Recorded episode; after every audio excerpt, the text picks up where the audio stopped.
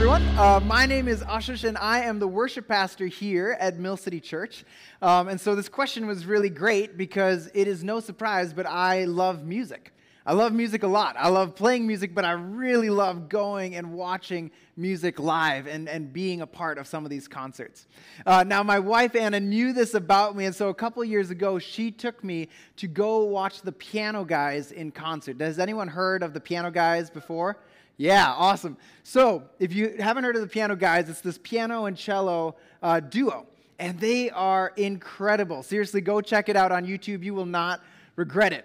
And so I go and I watch this concert, and the whole concert, my jaw is on the floor. It is beautiful to watch the piano and cello play off each other as they bring these songs to life.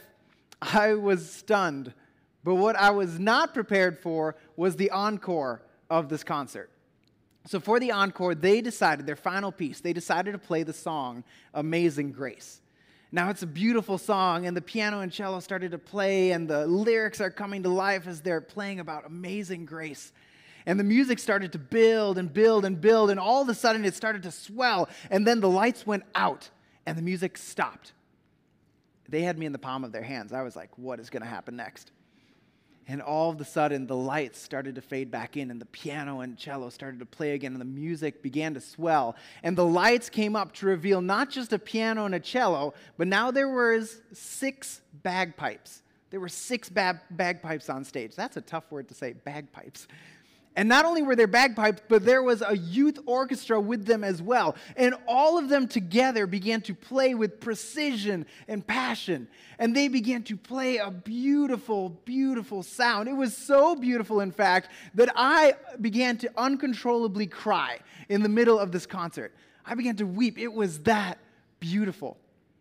If I was to describe that sound, I would describe it as harmonious or pleasant or sweet. It was different instruments coming together to make a beautiful, beautiful sound.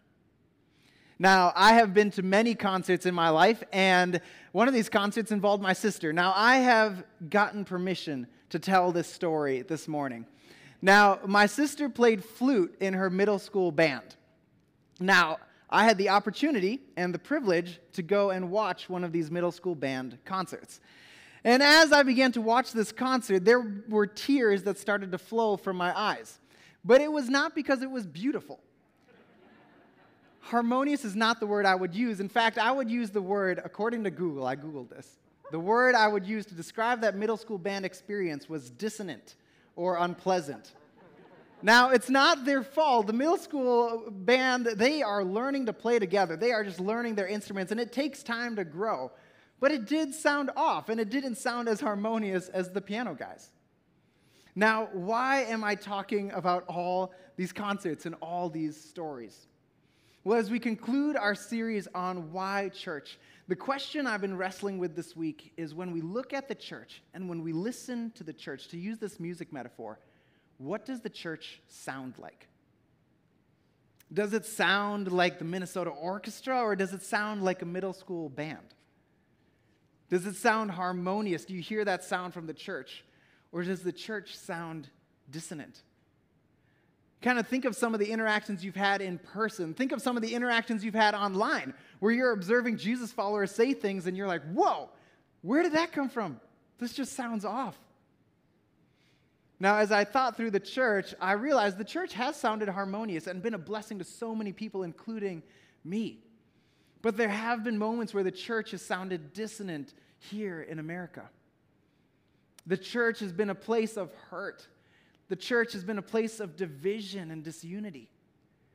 The church has been a pretty unattractive place at times, making really questionable decisions. It has sounded dissonant.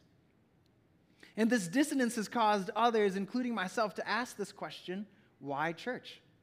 Why be a part of this community? Why be a part of this local and global group of people? Well, through all its faults and all its brokenness, I believe that there is hope for the church. And I believe that Jesus still loves the church and has a mission for the church. And so here is the answer to why church that Scripture gives us. When we consider why church, Scripture answers. Why church? Because the Holy Spirit empowers the church to look and sound like Jesus to the world. The Holy Spirit empowers the church to look and sound like Jesus to the world. And when I think of the world we live in, wouldn't that be a powerful sound?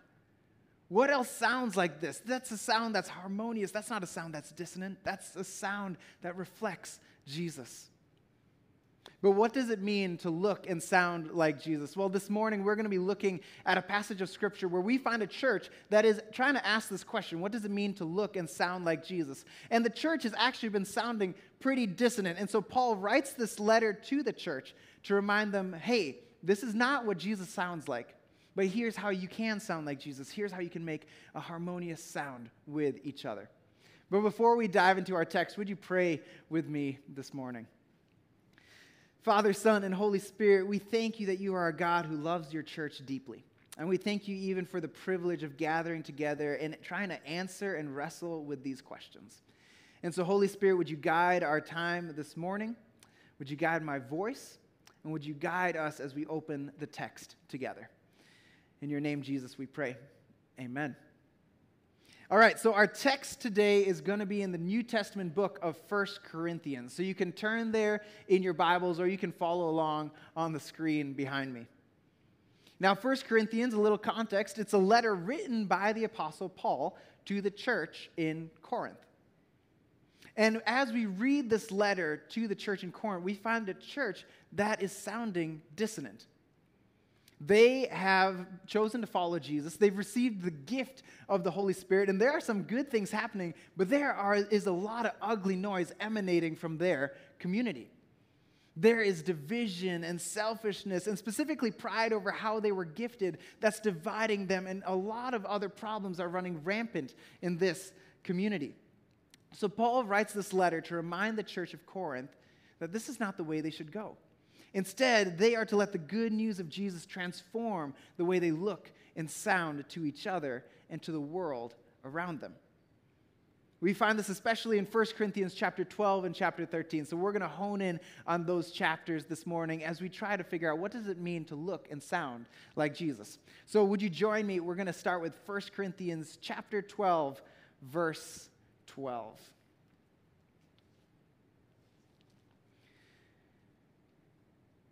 1 Corinthians chapter 12 verse 12 says just as a body though one has many parts but all its many parts form one body so it is with Christ.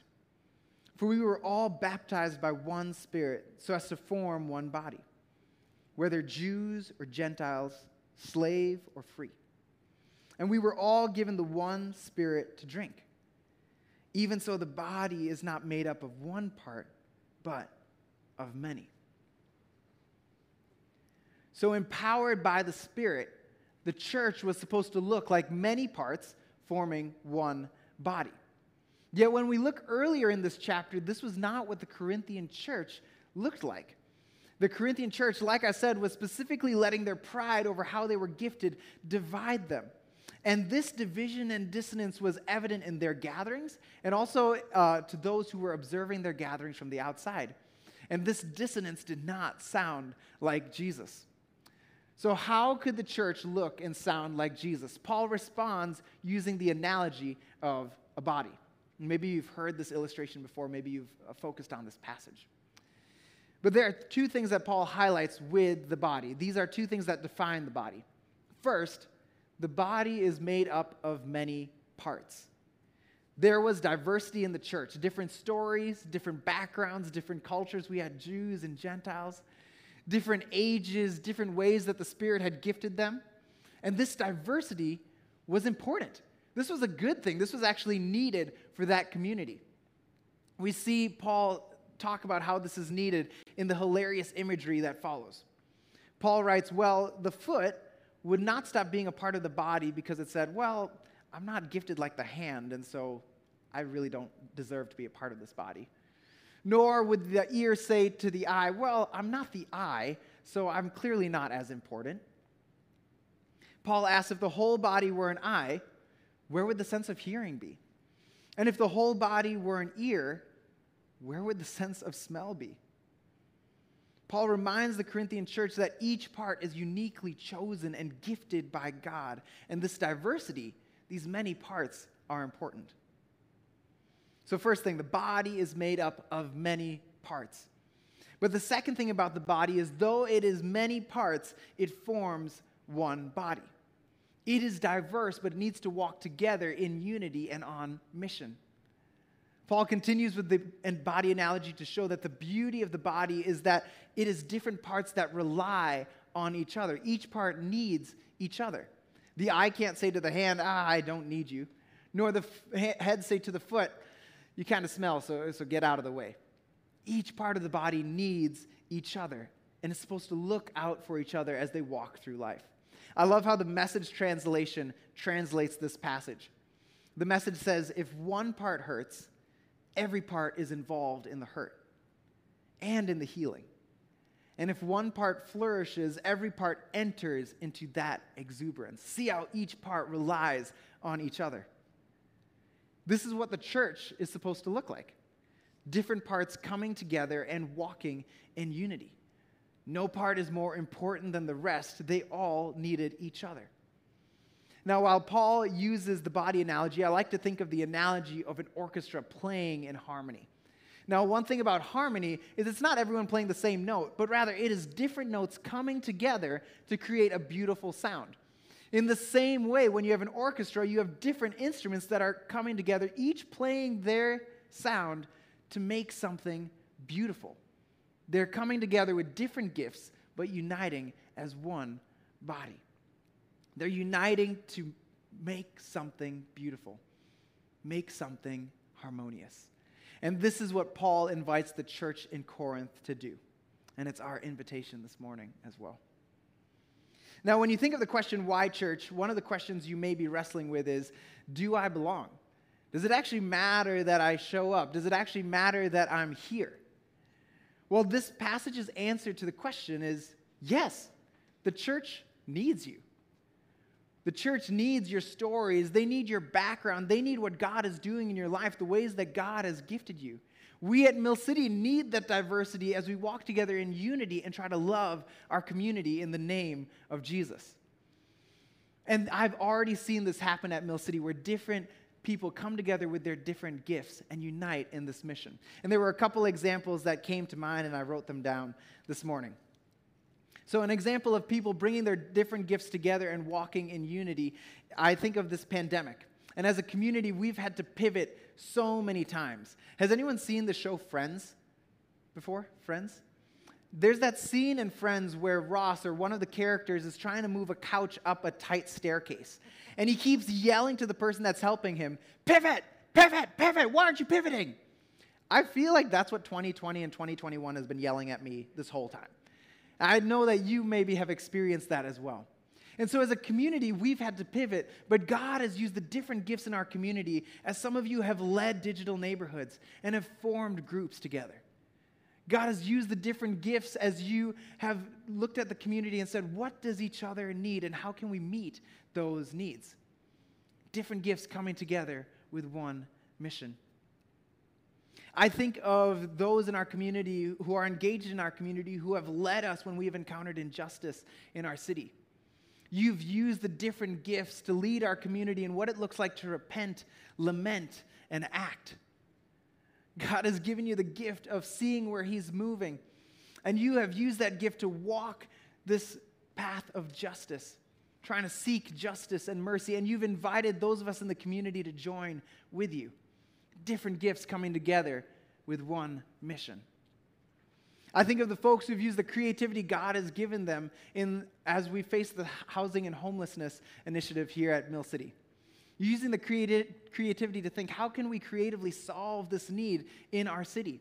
Some of you have even used your gifts of being in the affordable housing industry professionally, and you've used those gifts to help us consult and try to figure out solutions together. These are different gifts coming together with one mission. I also think recently of people in our community who are training to welcome refugees to Minneapolis, and just this week they welcomed a family of six to our city. And they have begun helping this family get settled and get adjusted. This is different members of our community coming together with different gifts with one mission. Now, these are just a few examples, but so many of you are using the gifts that God has given you to love your community, to love your neighborhood, to love your workplaces, to love your families, to love those at home. You are a critical part of what it looks like to be Mill City Church. If this were an orchestra and everyone in this congregation had instruments, your instrument can't be substituted. We need you as a part of this church, together as a body, as we unite and love our community in the name of Jesus. Just like an orchestra looks to a conductor, we look to the Holy Spirit as our conductor. And we use these different gifts to come together, to create spaces where people belong, spaces where people are valued, where they're empowered to use their gifts, spaces where we're calling out the gifts in each other and affirming what God is doing in each other's lives, spaces where we're praying for and supporting one another. Doesn't this sound like Jesus? This is how the church can look like Jesus. But what about sounding like Jesus? Now, Paul shows us how to sound like Jesus as we continue in 1 Corinthians as we go into chapter 13. So you can turn there. Now, if you've read ahead, you might be wondering well, hey, this is the marriage chapter. Why are we talking about the marriage chapter at church? Now, this is a passage that is about love, and it is a beautiful picture about love. But one of the things that I realized this week is if we take this passage about love and we kind of box it into this marriage context, we miss what this passage actually means. We miss how profound these verses are. This passage is actually about the church and how the church should love their community.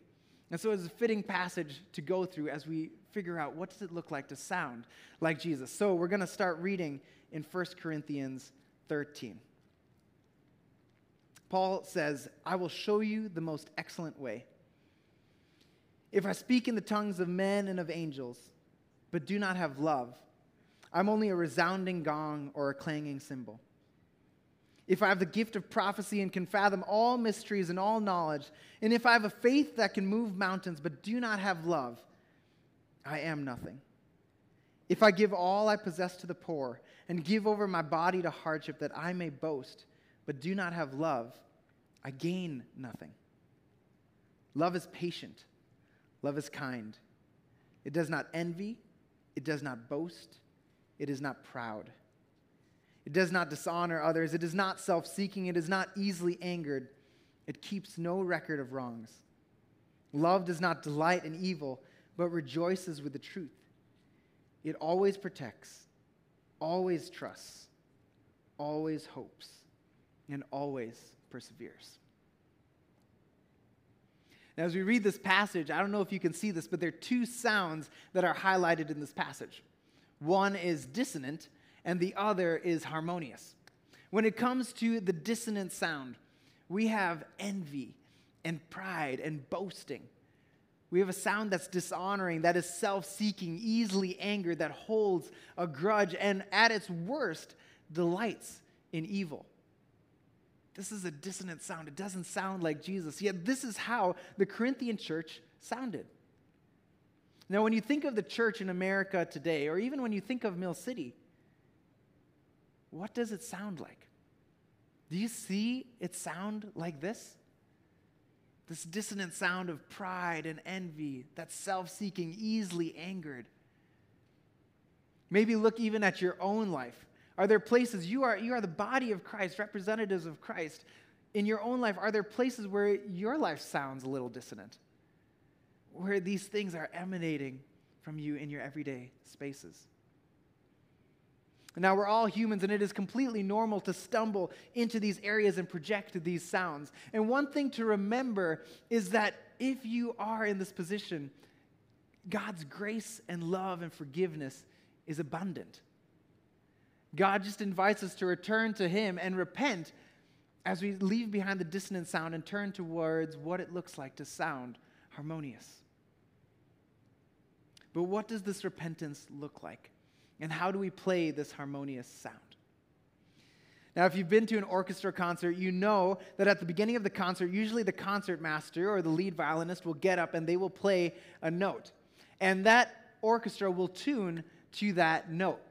This helps the orchestra stay together and actually create something that's harmonious instead of dissonant. Now, 1 Corinthians 13, if we were to look at what note is Paul inviting the church to tune to, that note is love. And not just any love, but the love that comes from Jesus, the agape love, the self sacrificial, forgiving, healing, restoring love. A love that challenges and a love that changes, a love that transforms us. Jesus invites us to tune our lives to this note, to his love. And when we do, here is what the church sounds like. If we tune to God's love, it begins to sound like patience and kindness. It begins to sound like looking out for the needs of those around us instead of looking at our own needs alone. It begins to sound like forgiveness, choosing to remember the grace with which we've been saved and the grace with which we've been invited to live out of. It begins to sound like rejoicing with the truth. It fights for truth when truth is silenced and celebrates when truth is victorious. It begins to sound like protection as it protects and looks out for those who are vulnerable and for those who are alone. It begins to sound like perseverance as we continue this walk, fighting for justice and mercy. And it begins to sound like hope as we hold hope for those who need us to hold hope for them. And as we remind the world of the hope that one day Jesus will return and make all the wrong things right. This is what the church can sound like when it tunes to Jesus' love. And doesn't that sound sound harmonious? Doesn't that sound sound pleasant and sweet? Just hearing what this could sound like, the question that came to my mind is is it worth it? And when I was, I was writing this down, I was like, of course this is worth it. There's nothing else in this world that really sounds like this. And so the world needs communities of believers that look and sound like Jesus. Communities that are coming together with their different gifts and uniting in one common mission and communities that are centering themselves on Jesus' love and letting that love transform the way that we look and sound to the world. Now, this is hard work, but it's hard work that we can do because we are empowered by the Holy Spirit. We talked about last week how God has generously given us the Holy Spirit, and we get to lean into that Spirit as we try to look and sound like Jesus. And so, as I close this morning, there are two questions I want to offer and I'd encourage you, if you have a notebook, you can write these questions down. But as we end our time together, let's reflect on these questions. The first question is this What part do you play in the church? What part do you play in the body of believers? Like Paul mentioned, the church is different members coming together to form one body, and people with different gifts coming together in one mission. And so, what part do you play in the church? What gift has God given you? Now, 1 Corinthians 12 reminds us that we've all been gifted by the Holy Spirit, and we've all been specifically placed by God as a part of the church. Now, if you're unsure of what part you are supposed to play in the church, or what part you can play in the church, or what gifts you've been given, there are two, two things you can do. First, go to God. Ask God, Lord, what have you given me? What gifts have you given, and how can I use them to point others to you. And a second thing you could do is ask those around you. One of the beauties of the body as we rely on each other is that we get to call out the gifts that we see in each other. So ask those around you, what are the things that you think God has gifted me with? And how can I use those gifts to love our community together in the name of Jesus? So, what part do you play in the church? I'm going to invite the band up as we look at our second question. The second question is what does it look like for me to look and sound like Jesus in my everyday spaces? Now, being a part of the church isn't just being a part of the church on Sunday morning, but being a part of the church means every day walking as the body of Christ, representing Jesus every hour during the week. And so, this morning, what does it look like for you to look and sound like Jesus as you head into those everyday spaces? What would it look like in your neighborhood? Maybe to walk with kindness and hope. What would it mean to look and sound like Jesus in your workplace? Maybe walking with patience or rejoicing with the truth? What would it look like as you watch the Packer Viking game later to look and sound like Jesus? Um, think about that. But what would it look like to look and sound like Jesus, especially as you head into this week? Now, for many of us, Thanksgiving is this week. And some of us are going to visit family. And for some, that's a really enjoyable experience to go and visit family. It's full of celebration, and that's awesome. But for others, as you go home to your family, that can be a time full of pain and hurt. It can be a gathering full of tension and division, a gathering that you're dreading. As you head into that time, try to think what would it mean for me to look and sound like Jesus as I go home to my family or those I'm gathering with? Now, as you do that, there's something that I want you to remember. Even though you might be going by yourself, you're not going alone. First, you have the Holy Spirit. We talked about it, how God has given us Himself.